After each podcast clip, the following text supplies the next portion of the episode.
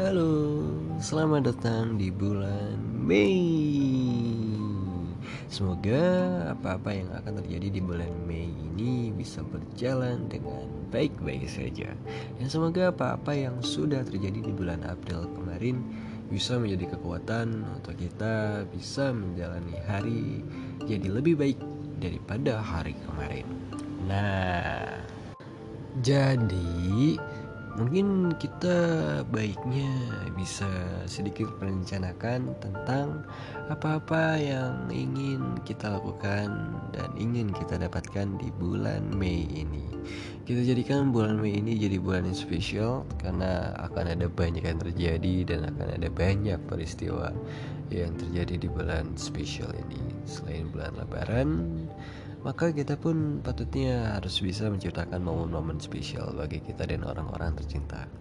Dan well ngomongin tentang lebaran, sudahlah lupakan tentang THR THR yang harus kamu beri dan harus kamu terima. Kita kesampingkan dulu.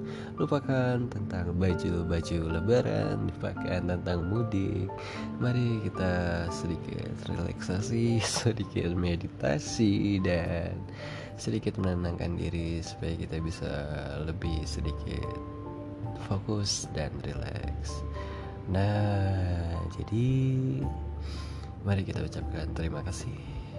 Terima kasih banyak kepada diri kita sendiri yang sudah berjuang memperjuangkan sesuatu yang ingin diperjuangkan sampai hari ini sampai berterima kasih pula kepada orang-orang yang masih senantiasa mensupport kita sampai hari ini. Terima kasih banyak terima kasih banyak. Dan patutnya tidak lupa untuk mensyukuri apa-apa yang sudah terjadi apa-apa yang sudah diterima. Dan